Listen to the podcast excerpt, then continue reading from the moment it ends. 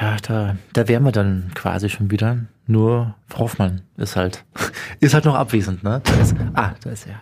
Wollten Sie ohne mich anfangen, Herr Körner? Nee, ich hab. Dachten aber Sie sich eine Staffel jetzt mal Wir- ohne die Hoffi oder wie? Wir haben volle Stunde, haben wir gesagt, ne? Ja. Was haben wir es jetzt? Ich komme nie zu früh. D- Drei nach, Frau Hoffmann. Drei nach. Apropos kommen. Ja, apro apropos kommen. Radiopreis verdächtig.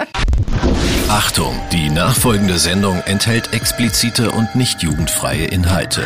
Attention, the following program contains sexual explicit material that may not be suitable for children. Parental discretion is advised. Ego FM. Völlig überzogen, der Podcast mit Hoffmann und Kollmann. Gibt's, gibt's das, dass es das gibt, dass wir wieder zurück sind hier mit völlig überzogen? Ich wollte gerade schon sagen, wir hatten echt lange Pause, ne, Herr Kollmann? Wir haben letztens mal kurz spekuliert, wir haben Ende Mai aufgehört, glaube ich. Wirklich so früh? Über den Sommer uns, haben wir es uns so richtig gut gelassen, das Ja. muss man auch mal sagen. Ja. Und jetzt sind wir quasi wieder zurück, Frau Hoffmann. Es ist Folge 86. Wenn wir dieses Jahr noch die 100. schaffen sollten, Klar dann müssen, schaffen wir müssten wir eigentlich das. Ah, eine nee. kleine, müssten wir eine kleine Feier müssen wir dann auf Das die Beine schaffen wir stellen. doch nicht, dafür müssten wir einen Marathon machen, oder?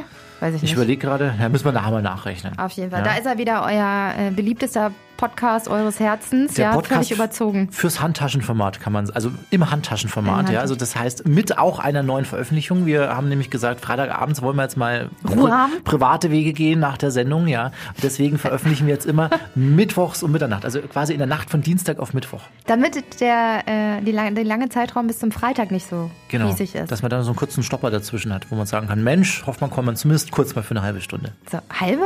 Ich wollte jetzt eine Stunde machen. das Wirklich, Lied. ich habe Hammer. so viel zu erzählen. Ja. Naja. Was, was haben Sie erlebt über den Sommer, Frau Hoffmann? Kurz mal aufgegriffen. Unfassbar viel. Wir haben ja kurz schon drüber berichtet. Ich bin in sehr viel Seegurkensperma geschwommen. Ich wusste musst du nicht, noch mal dass, ich erklären, grad glaub ich. Zur, dass ich gerade zur Laichzeit der, Spe der, der, der, der Seegurken gerade so, so durchgetaucht bin. Mhm. Ich war in Kroatien, wie immer. Nur dieses Jahr, ich weiß nicht warum, vielleicht ist es auch der Klimawandel, waren ganz viele unten dieser schwarzen Würste, die man so kennt, ja, die Seegurken, Mhm. waren plötzlich mit dem Popo oder mit dem Gesicht nach oben. Mhm. Ja, so richtig wie so, wie so, weiß ich nicht, so hässliche Pflanzen, die nach oben stehen im Wasser. Und dann flöhlich durchgetaucht. Und oben kommt da so ein, blub, blub, blub, so ein ekliges Zeug raus. Nicht eklig, es kommt tut so ein mir- glibberiges es, Zeug es raus. tut mir wahnsinnig leid, Frau Hoffmann ist noch sehr, sehr aufgeregt. Ähm, wir Ja, müssen- ich wir habe die müssen ein Beine bisschen runter- fest zusammengepresst. Man wusste ja nicht. Ja, bi- ein bisschen runterkommen, Frau Hoffmann. Okay. Ein bisschen runterkommen. Das war ein bisschen, sch- bisschen schnell jetzt. Atmen Sie mal Diese kurz. Musik wird nur Atmen Sie mal kurz gespielt. durch. Dieses Klavier wird nur für mich gespielt, damit ich wieder atme. Damit ich tief durchatme und wieder ruhig werde. Frau Hoffmann, ich nur ganz kurz zusammengefasst. Ich war ähm, in Griechenland, äh, dann war ich ein bisschen segeln. Meine und, Geschichte ähm, ist übrigens schon zu Ende, weil Herr Kollmann jetzt seine begonnen hat. Ja, Sie waren in Griechenland. Erzählen Sie weiter. Ja, nicht viel passiert. Griechenland, bisschen segeln und dann war ich schon wieder zurück, Frau Hoffmann. Drei, Toll. drei Wochen ohne Sie, genauer gesagt sieben Wochen ohne Sie. So lange haben wir uns noch nie ähm, aus den Augen verloren, Frau Hoffmann. Wie ging es Ihnen damit? War das, äh, kam man irgendwann dachte- mal so Schrecksekunden hoch? Nee, so nach drei Wochen dachte ich mir, ach, was macht eigentlich der Herr Kollmann? Ne? Ja. Wäre doch schön, mal wieder ein- Und dann hat sie mir geschrieben und ich war gerade im Urlaub und dachte mir, ach, jetzt nicht. mitten auf dem Meer. Hat er mich weggedrückt. Weg war ich. Ja. Ja, jetzt, jetzt sitzen wir wieder hier. Haben Sie schön, äh, darf man heute in dieser Folge einfach auch mal so fragen, ne? haben Sie schön Sex gehabt in dem Urlaub? Frau Hoffmann? ja, kann man mal heute mal, heute sind wir mal ganz offen und, und ganz, Verkehrte Welt Ganz hier, früh. merkt ihr das? Ja. Herr Kollmann stellt plötzlich Ja. sehr intime sexuelle ja, Fragen. haben Sie einen schönen Urlaub gehabt? Kann man mal so zusammenfassen. Auf jeden Fall. Ja. Mhm. Sonne macht bei mir sehr viel, auch in meinen sexuellen Ja. Aktivitäten. Sehr schön. Sonne, Salzwasser? finde Ich, das weiß ich Habe ich nicht. so manchmal das Gefühl, das wirbelt auch nochmal so ein bisschen. Haben Sie? Ja, schon so ein bisschen. Wollen Sie uns vielleicht davon erzählen? Nee, ungern. Aber er wollte zum Thema führen. Mhm. Da kann ich Sie auch erstmal fragen, wissen Sie, was Chui bedeutet? Ich hoffe, dass ich habe das jetzt richtig ausgesprochen und das ist jetzt keine Beleidigung. Chui. Chui. Kui. Chui. Kui, nee. Chui nee. mit CH vorne. Kui. Das ist die m- marokkanisch-arabische Ausdruck für sich einen runterholen. Kui. Chui. Kui. Kui. Ja, aha. Ach, das wird nichts mehr mit uns Hui. heute. Fragen wir doch einfach mal Mohammed Amjahid. Er hat ein super spannendes Buch geschrieben. Äh, Und er ist. Verzeihung. Ja. Hu- Atmen Sie mal tief durch. nochmal. Ja. Bin ich verschluckt. Ein super spannendes Buch geschrieben, das nennt sich Let's Talk About Sex Habibi. Und wir freuen uns sehr, dass er uns heute aus Berlin zugeschaltet ist, Frau Hoffmann. Ja, ich habe das Gespräch extra für Sie rausgesucht, damit wir gleich mit dem richtigen Thema starten in die neue Staffel. Sehr gut. Ja? Perfekt. Hoffmann und Kollmann. So, jetzt aber mal im Ernst. Ego FM. Schöne neue Radiowelt. Ich weiß, warum man sich eine geröstete Knoblauchzehe in die Vani- Vagina stecken sollte. Ich habe gelernt, wie man in drei verschiedenen Sprachen sich einen runterholen sagt und wie ein Schlosszauber wirkt. Danke an Journalist und Autor Mohamed Amjahid. Er wurde als Kind marokkanischer Gastarbeiter in Deutschland geboren, ist 1995 nach Marokko gezogen, nach zwölf Jahren nach Deutschland zurückgekehrt und schreibt in namhaften Zeitungen über Alltagsrassismus oder auch Gender Pay Gap. Mohamed, schön, dass du bei uns bist und uns auch einen Blick gewährst in die Schlafzimmer Nordafrikas mit deinem Buch Liebe und Begehren im Maghreb zwischen Klischees und Wahrheiten. Hallo. Hallo, danke für die Einladung. Zum Knoblauch in den Genitalien fragen Sie Ihren Arzt oder Apotheker. Also da übernehme ich kein, keine Gewähr. Das- was- Keine das Verantwortung. dann- Bitte nicht nachmachen, einfach so. Okay. Zuerst lesen und dann machen. Ist, ist schon mal notiert. Mohammed, was ist denn das Klischee von orientalischem Sex und Erotik, was die Allgemeinheit grundsätzlich so im Kopf hat? Also da ist natürlich erstmal die Frage, was ist orientalisch überhaupt? Also das kann man sich erstmal fragen, ohne dass ich jetzt unbedingt eine Antwort liefern möchte.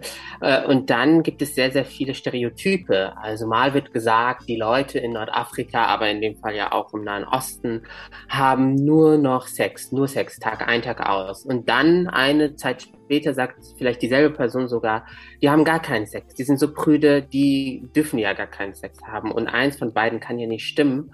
Und deswegen habe ich dieses Buch geschrieben, um einfach die Lebensrealität der Menschen abzubilden.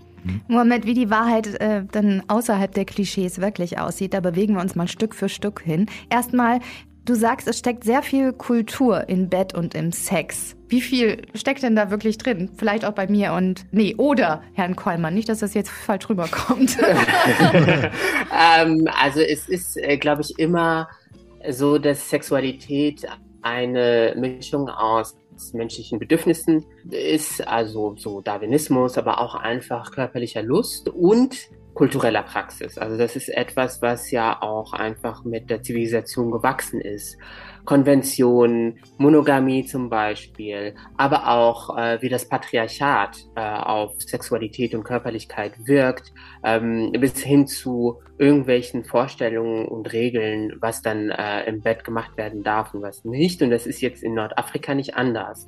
Und das versuche ich aufzudröseln, indem ich äh, in die vorislamische Zeit schaue, indem ich auf die, ähm, auf die äh, Einflüsse von verschiedensten Religionen in der Region schaue, indem ich auf äh, Kolonialismus, auf Postkolonialismus schaue. Und so glaube ich, dass bei jeder einzelnen Person natürlich etwas Kultur, kulturelle Prägung auch mit dabei ist, immer im Schlafzimmer oder egal, wo man es treibt. Äh, und ähm, das zu reflektieren, macht es, glaube ich, noch spannender und vielleicht kann man mit mehr Reflexion sich ja auch nochmal neue, frische Gedanken machen, wie man noch mehr Spaß haben könnte. Mhm. Du sagst, äh, beziehungsweise du schreibst, dass äh, Völkerverständigung am besten über Liebe und Sex betrieben werden kann. Ähm, was meinst du damit genau? Ich glaube ja, dass wir als Menschen immer so ein bisschen voyeuristisch sind. Also wir wollen, glaube ich, jetzt unabhängig um welche Region oder welche Kultur es geht, wollen wir in die Schlafzimmer von anderen Menschen schauen. Deswegen laufen auch ja auch zum Beispiel diese ganzen Tratsch- und Klatschblätter über diese äh, Celebrities immer ganz gut, weil eigentlich geht es, wer mit wem, wer hat sich von wem getrennt, welche Kinder und so weiter und so fort. Oder diese ganze Royal-Kiste mit den Königshäusern. Mhm. Das ist ja eigentlich, da geht's ja eigentlich immer um die Körperlichkeit, äh, aber auch die Fantasie von Menschen, die dann da drauf projiziert werden. Und ähm, die Frage war für mich als Autor, nachdem ich sehr viel über die sogenannte weiße Mehrheitsgesellschaft in meinen Büchern, auch meinen ersten beiden Büchern geschrieben habe, ähm, wie ich äh, den Blick, die Perspektive umdrehen kann und wie ich ein äh, Maximum an Menschen motivieren kann, sich mit der Lebensrealität eben von NordafrikanerInnen auseinanderzusetzen. Und wir wollen alle, wie gesagt, in die Schlafzimmer gucken. Und das ist halt quasi der Weg, den ich gegangen bin, zusammen mit meinem Verlag Pipa, um äh, eigentlich sehr, sehr viele andere Geschichten zu erzählen. Über Feminismus, über Queerness, über Kolonialismus, Postkolonialismus, den Kampf gegen das Patriarchat. Ähm, über viel, über Tourismus, Sextourismus zum Beispiel. Und ähm, das hoffentlich auch witzig und humorvoll. Also ich habe mir Mühe gegeben, ob das dann witzig ist, das müssen die LeserInnen dann entscheiden. Frau Hoffmann hat es gelesen. Ja, ich habe es von vorne bis hinten durchgesuchtet. Ich habe sehr viel Mhm. gelacht, aber zwischendurch auch so, also mal kurz Schnappatmung bekommen. wie offen und ehrlich du schreibst, das war schon sehr, sehr nice. Wo ich viel gelacht habe, äh, weil du ja auch jahrelang viele Regionen Nordafrikas besucht hast, mit vielen Menschen gesprochen hast, viel recherchiert. Mhm. Unter anderem auch, wie man wo am besten Kondome kauft. So, zu welchem Ergebnis bist du gekommen? Äh, erstmal fange ich ja an, das zu beschreiben, wie man in Deutschland Kondome kauft. Und wir können uns, glaube ich, alle an, also was heißt alle? Also die Älteren von uns können sich an diesen Werbespot mit Hella von Sinnen äh, erinnern, was die Kondome denn eigentlich kosten. Ähm, und in Deutschland ist es ja manchmal spät abends auch total schwierig, an diesen Automaten an Kondome zu kommen, weil die schlucken nur zwei Euro Münzen. Natürlich hat man die nicht mehr Mhm. passend dabei. Mhm. Äh, und in Nordafrika ist es so, dass man Kondome vor allen Dingen in der Apotheke kauft. Äh, Es gibt auch Automaten, dann immer vor Apotheken in einigen Ländern, aber man muss schon äh, in die Apotheke gehen. Leider ist der Beruf des Apothekers ein sehr beliebter Beruf bei sehr frommen, konservativen Männern, also so auch Salafisten zum Beispiel, weil das so ein solider Beruf ist, wo man die Leute halt heilen kann. Äh, Und so beschreibe ich meine Shoppingtour durch die ganze Region zwischen Casablanca und Kairo, wie ich halt mit irgendwelchen bärtigen Männern äh, argumentiere, äh, dass sie mir doch einfach eine Packung Kondome rüberwachsen lassen sollen. Und dann werde ich selbst auch überrascht, weil in Oran, in Algerien, das ist eine Stadt in Algerien, ist da plötzlich dieser Salafist. Und ich gehe davon aus, dass der so irgendwelche komischen Fragen stellt und dann will er mir aber noch das Gleitgel andrehen, das geruchsneutrale, was super, super teuer war. äh, Und wo ich dann auch selbst gemerkt habe, wie viele Klischees äh, man halt im Kopf hat, wenn man halt Leute sieht und direkt was auf die projiziert. Und so versuche ich halt über den Kondomkauf, überall, aber auch über andere Geschichten, die Diversität auch der Region noch abzubilden. Mhm. Das äh, Interesse, Mohammed, an Sex und Aufklärung, das sch- schien schon recht früh sehr, sehr groß bei dir zu sein. Du hast zum Beispiel deine Mitschülerinnen und Mitschüler aufgeklärt im Unterricht und zwar so, dass der Lehrer den Raum verlassen hat. Der hat mir dann trotzdem eine gute, okaye Note gegeben, aber das war, was ich, ich war ein kleiner Streber, das war für mich damals super wichtig. Ähm, und trotzdem wollte ich so ein bisschen schocken und bei diesem Referat habe ich dann eine Banane und ein Kondom mitgebracht und halt äh, so ganz praktisch gezeigt, ähm, wie man das äh, benutzt. Und der Lehrer war einfach so, so prüde, dass er äh, so rot au- angelaufen ist und dann einfach den Raum verlassen hat. Und die ganze Klasse hat gejohlt und gejubelt und äh, ich, ich ging in die Geschichte der ganzen Schule ein, glaube ich. Und es zeigt aber auch nochmal, weil es dieses Klischee gibt, die beschäftigen sich gar nicht mit Sexualität und das stimmt so nicht. Ich bin ja in Marokko äh, zu einem großen Teil aufgewachsen, äh, ab der ersten Schulklasse. Meine Eltern sind sogenannte GastarbeiterInnen, bin in Deutschland geboren und als ich sieben Jahre alt war, sind wir alle wieder zurück nach Marokko gegangen. Die Wahrheit ist, dass ich in der marokkanischen Schule schon sehr früh in der sechsten Klasse angefangen habe mit Lesen, äh, mit, mit Schulbüchern, die über Sexualität aufklären. Und es gipfelte dann, das war glaube ich in der elften Klasse, in dieser Szene mit der Banane, die ähm, ich dann äh, auch in diesem Buch verewigt habe. Und ich, manchmal komme ich mir auch so doof vor, weil äh, manchmal sitze ich da und denke daran und muss einfach lachen, weil es ist ein bisschen auch einfach lustig. Und deswegen freut es mich, dass, äh, dass du äh, gesagt hast, dass du auch gelacht hast, weil das ist ja auch der Test. Es war sehr ob, witzig. ich, ob das nur lustig in meinem äh, Hirn ist oder auch das bei anderen ankommt. Nee, auch sehr lustig. Und auch wenn du in deinem Buch versuchst, mit Klischees aufzuräumen, also viele sind ja dann doch weit verbreitet gewesen. Ich erwähnte eben schon die geröstete Knoblauchzehe, die soll gegen Scheidenpilz helfen. Wieder Mhm. ohne Gewehr, ne? Ohne Gewehr. Was für Mythen kursieren denn noch so im, äh, in, in dem Raum, wo du sagst, das hat sich auch noch lange bis heute gehalten? Naja, also ein großer Komplex, den du, glaube ich, schon äh, angesprochen hast, ist äh, Aberglaube, Zauber, äh, äh, übernatürliche Kräfte. Und da hat mich jetzt neulich eine Person angesprochen, ob das jetzt auch nicht so Klischee ist, wenn ich äh, äh, beschreibe, wie in Marokko oder in Ägypten so Liebeszauber funktioniert. Also Mhm. wenn man zum Beispiel eifersüchtig ist auf den eigenen Partner, die eigene Partnerin, dass man da zur äh, zu, ja, Wahrsagerin geht und dann so einen kleinen Liebeszauber macht. Und ich war am Anfang des Jahres für mehrere Monate in Los Angeles. Ähm, und ich habe noch nie so viel Aberglaube auf so wenig Raum gesehen wie dort. Also die ganzen Celebrities dort gehen ja irgendwie Tarotkarten legen lassen und äh, ein bisschen Liebeszauber machen. Und wenn man in Deutschland äh, in eine Arztpraxis geht, äh, das Erste, was man spürt, ist die Aura der Horoskope, äh, der ganzen Magazine im Wartezimmer. Und so ist es, glaube ich, auch etwas Universales, dass es diesen Aberglaube gibt. Und in Nordafrika ist er halt schon sehr fest verankert im Glauben und in der alltäglichen Praxis der Menschen. Und das ist dann halt für mich, ich bin ja auch so Anthropologe und gehe dann durch die ganze Region. Das ist für mich super spannend, dann mit den Leuten zu sprechen und mit äh, Frauen zu sprechen, die dann schwanger werden wollten. Das hat nicht geklappt. Aber in dem Augenblick, wo sie halt einen kleinen Zauber gemacht haben, schwupps waren sie schwanger. Und das muss ich erstmal anerkennen, dass das für die halt gut gelaufen ist. Und das freut mich natürlich in Mhm. dem Fall. Lass uns mal beim Thema Zauberei und Aberglaube auch den Schlosszauber kurz ansprechen. Bedeutet so viel, dass fremdgehenden Ehemännern es passieren könnte, dass sie eben genau mit diesem Zauber belegt werden. Was kann man sich da darunter vorstellen? Was Haben ist Sie der Angst, Herr Schlosszauber? Kollmann? Haben Sie Angst? Nee, ich bin noch nicht verheiratet.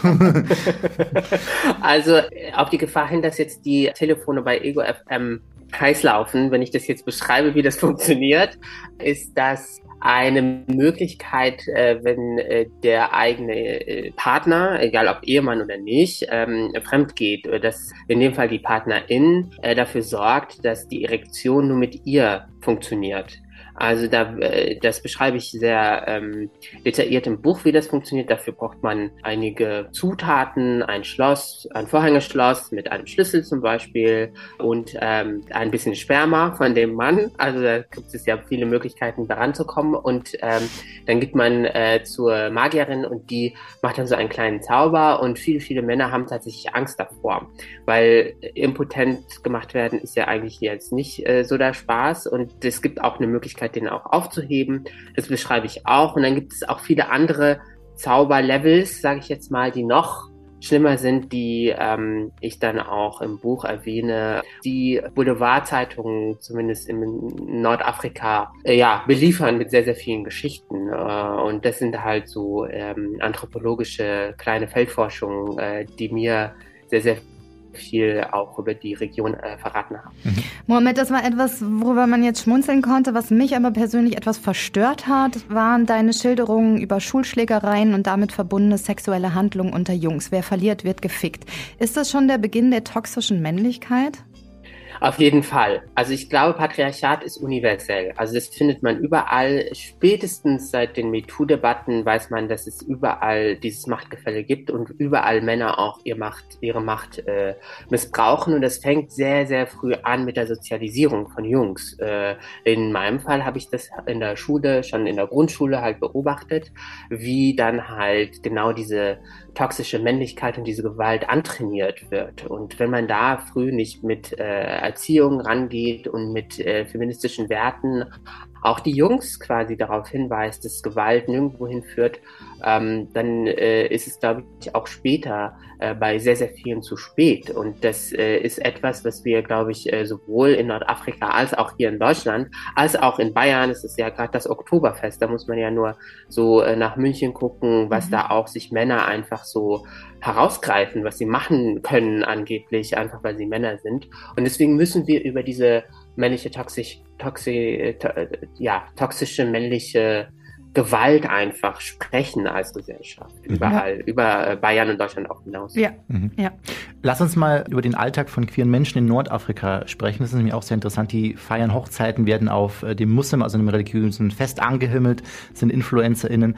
Manchmal werden sie aber auch mit dem Tod bedroht oder verlieren auch aus queerfeindlichen Motiven und einer homofeindlichen Gesetzgebung ihr Leben. Was hast du persönlich als ähm, queere Person dort erlebt? Also erstmal war es mir total wichtig, die Realität zu illustrieren. Also weder zu romantisieren noch alles quasi zu dramatisieren. Und deswegen ist es, glaube ich, ganz, ganz gut irgendwie zu ähm, äh, differenzieren, dass es sowohl diese queere Tradition gibt, auch vorislamische Tradition, wo, wir haben ja schon über Zauber gesprochen, mit queeren Menschen ja magische Kräfte zugesprochen werden zum Beispiel und auf diesen heiligen Festen im Muslim zum Beispiel auch queeres Leben gefeiert wird und dann auf der anderen Seite äh, Regime identitätspolitisch queere Menschen unterdrücken und äh, verfolgen. Und das habe ich ähm, ganz hautnah dann auch erlebt, zum Beispiel in Ägypten, das beschreibe ich im Buch, wo mir ein Polizist erklärt hat, wie er halt queere Männer, schwule Männer in dem Fall, festnehmen lässt. Und zwar mit Technologie Made in Germany teilweise, wo er quasi über diese Dating-Apps dann die Leute lokalisiert, äh, einerseits und sich selbst mit den Leuten dann verabredet, teilweise auch zum Sex und danach sie einfach festnehmen lässt. Und das sind halt, das ist ein säkulares Militärregime das muss man auch dazu sagen, dass Identitätspolitik einfach in dem Fall ähm, dafür einsetzt, um äh, von den eigenen Problemen im Land, äh, Hungersnöte, Terror zum Beispiel, abzulenken. Und ähm, das ägyptische Regime ist ein enger Partner Deutschlands und Europas. Und das ist halt, was ich dann auch im Buch versuche, so witzig ich sein möchte in vielen Passagen, so sehr ist es mir wichtig, auch die Brutalität gegen Frauen, gegen queere Menschen, gegen Minderheiten, gegen schwarze Menschen und vor allem Dingen schwarze Frauen auch zu illustrieren und zu sagen, wir müssen uns die Kämpfe, die emanzipatorischen, feministischen Kämpfe der Menschen vor Ort auch einfach anschauen, den zuhören und ähm, dann auch uns darauf einlassen, äh, und fragen, wie können wir solidarisch uns zumindest diese Informationen zugänglich machen. Mhm. Und das ist für mich quasi der kleine Beitrag, der äh, von diesem Buch hoffentlich dann auch, auch ausgehen wird. Mhm. Mohamed, du schreibst auch darüber, dass in Nordafrika immer wieder Neugeborene in Parks ausgesetzt, getötet und in den Müll geschmissen werden. Frauen sterben bei dem Versuch, Kinder allein zur Welt zu bringen, weil sie im gesetzlich verankerten und patriarchalen Weltbild einiger Männer gefangen sind. Du schreibst auch darüber, dass sie Kräuterfrauen besuchen, die ihnen giftigen Tee zusammenbrauen, um abzutreiben. Und viele Frauen überleben diese Methode natürlich auch nicht. Ich darf dich kurz zitieren. Männer sind skrupellose Wesen und man muss etwas gegen sie und ihre Herrschaft über diese Welt unternehmen. Eine Frage. Wie? Erstmal, dass man feststellt, dass das Patriarchat tötet. Also das sieht man ja gerade im Iran. Das sieht man, äh, wie ich das beschreibe, auch in Nordafrika. Das sieht man äh, auch in ganz anderen kulturellen Kontexten, auch in Deutschland mit der MeToo-Debatte zum Beispiel und mit den Femiziden, die ja auch einfach aufgrund von patriarchalen Strukturen überall passieren. Und die Rahmenbedingungen jetzt in dem Fall zum Beispiel für Abtreibungen werden vor allen Dingen von Männern äh, gemacht und von einigen Frauen dann unterstützt. Und dagegen muss man auch ankämpfen einfach. Und dieses, ähm, diese, diese Gefahren, die vor allen Dingen in dem Fall für alleingelassene Frauen äh, bestehen, die versuchen sehr, sehr viele Aktivistinnen in Marokko, in Tunesien, in Algerien, in Ägypten, auch in anderen Ländern quasi äh, aufzuheben, indem sie Strukturen äh, bereitstellen, wo die Frauen ähm, dann sicher abtreiben können. Wir merken ja gerade in den USA vor allen Dingen, wo das Abtreibungsrecht ja nicht nur auf dem Prüfstand steht, sondern einfach auch äh, zurückgedreht worden ist. Und äh, kulturell betrachtet ist für viele Musliminnen zum Beispiel das Abtreiben an sich bis zu einem gewissen Zeitpunkt überhaupt nicht das Problem, sondern das patriarchale Denken, dass viele Männer äh, sagen, ah ja, okay, dann ist die halt schwanger und das ist halt ihre biologische Aufgabe. Das muss quasi dekonstruiert werden. Und deswegen ist es total wichtig, da auch diese Kämpfe äh, sichtbar zu machen. Mhm. Mhm.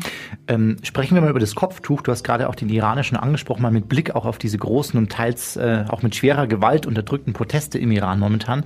Eine Iranerin hat ihren Hijab nicht korrekt getragen, wurde dann von der Sittenpolizei festgenommen und ist in Haft gestorben. Hijab, also Kopftuch, das ist vielleicht in unseren Augen so ein bisschen auch das Symbol für Unterdrückung, für ein sehr, sehr veraltetes Weltbild, kann man sagen. Aber du sagst, das ist noch viel mehr. Es ist vor allen Dingen politisch aufgeladen. Also jede Person oder viele, viele Menschen sehen direkt eine politische Agenda in diesem Tuch. Und das ist, glaube ich, auch ein Unterschied, ob wir über Kopftuch in Deutschland oder über Kopftuch im Iran, das ist ein klerikal-faschistisches Regime, sprechen. Also da ist es mir auch total wichtig zu differenzieren, ob jetzt äh, Herr Söder von der CSU damit Identitätspolitik äh, macht oder ob äh, in dem Fall Frauen im Iran gegen ein autoritäres Regime dass ja nicht nur die Frauen dazu zwingt, Kopftuch zu tragen, sondern überhaupt die Körper der Menschen allgemein kontrollieren möchte.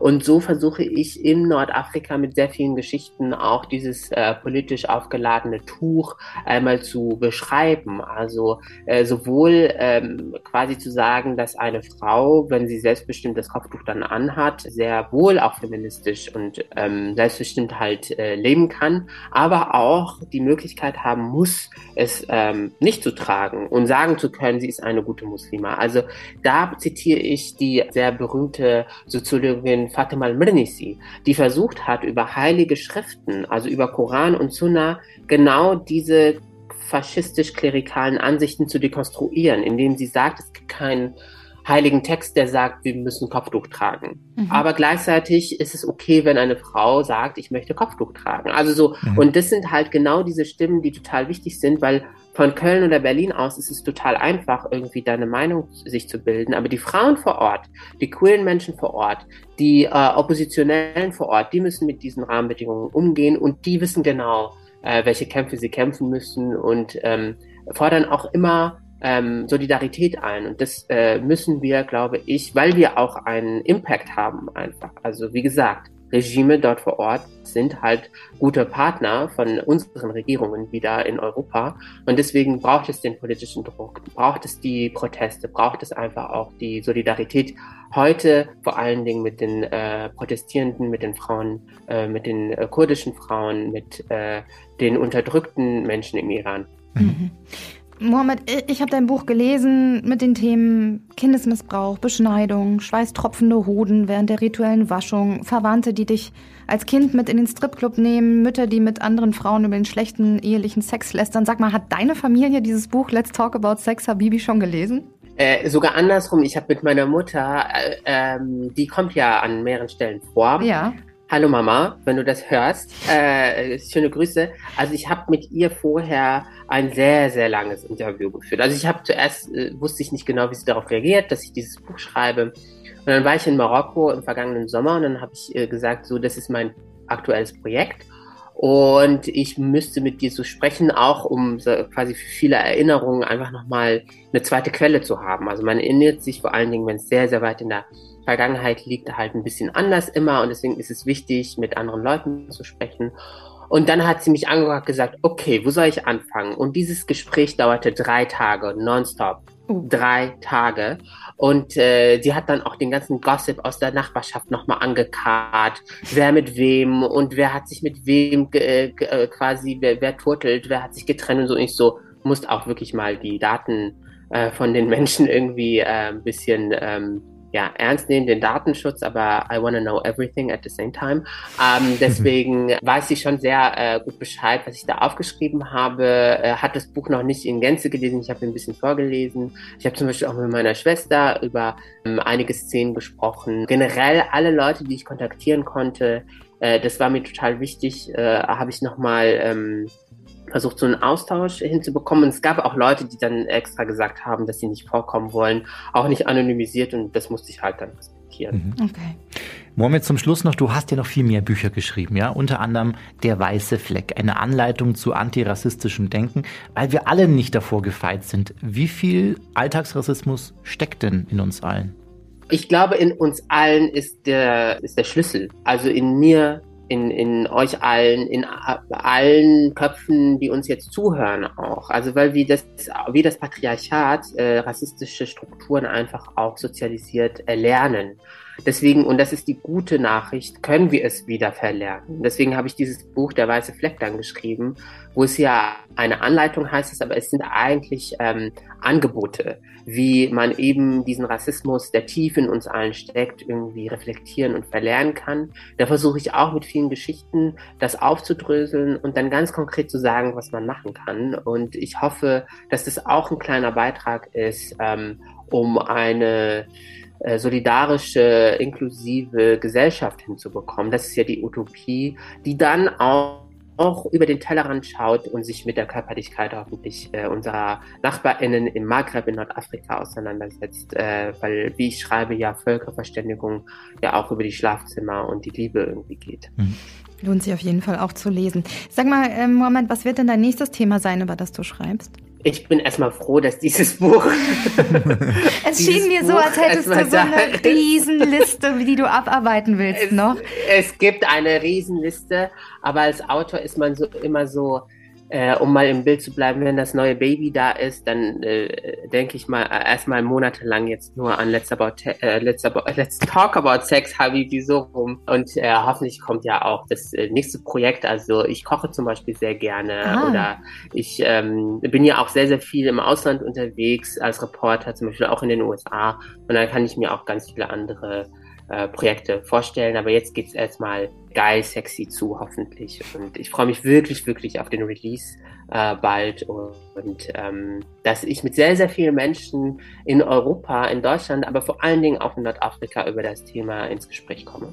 Bestimmt, ganz sicher. Wir durften auf jeden Fall schon reinlesen, dürfen es wärmstens empfehlen. Let's talk about Sex, Habibi. Eine Frage haben wir immer zum Schluss, Mohammed, und die stellen wir auch dir heute. Was bedeutet für dich persönlich Glück? Glück, ähm, so im Kleinen ist es, glaube ich, wenn ich jetzt äh, morgen bei der Buchpremiere hier in Berlin sitze und die Leute über die Witze lachen.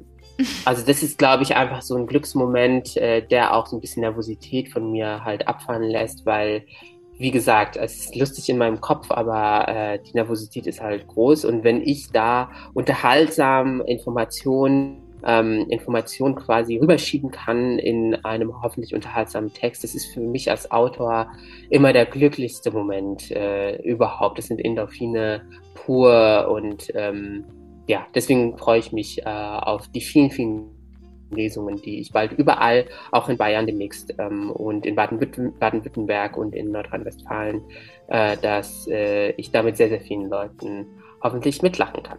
Ganz, ganz sicher. Wunderbar. Vielen herzlichen Dank, Mohammed, dass du uns mitgenommen hast in die, ja, in die Betten und das Sexleben. Äh, let's talk about Sex, äh, Bibi. Es lohnt sich auf jeden Fall zu lesen. Ich habe sehr viel gelacht, sehr viel gestaunt. Äh, wie ich schon gesagt habe, sehr viel Sch Schnappatmung gehabt. Und äh, wir wünschen dir, dass dein Glück in Erfüllung geht. Mohammed. Danke euch vielmals. Hoffmann und Kollmann. So, jetzt aber mal im Ernst. Ego FM. Schöne neue Radiowelt. Herr Kollmann, wie würden Sie denn äh, oder wo würden Sie denn Kondome kaufen? Mal Frage andersrum gefragt. Naja, bei uns ist es ja jetzt nicht ganz so schwer. Supermarktkasse. Ja, ne? Ich habe letztens. Ähm, Einfach in Drogerie und dann holt man sich das Big oder halt Pack. im Netz bestellen. Was holen Sie sich denn dafür? Weil, darf ich das nicht fragen? Ja. XL, Super Small Können- können wir oder gleich nach der- mit Bananengeschmack. Können wir gleich Relax. nach Beendigung der Folge 86 weiter drüber sprechen, Frau Hoffmann. 76 Prozent der Deutschen übrigens waren 2017 außerhalb des Schlafzimmers sexuell aktiv. 76 Wie, was, Prozent. Moment, warte mal, außerhalb des Schlafzimmers, des eigenen, heißt das, Sie sind fremdgegangen? Nein, nein, äh, so. Ah. außerhalb des Schla- also an anderen Orten sexuell unterwegs. Ja? Wo? Beispielsweise auf der, auf der Waschmaschine oder auf dem Küchentisch.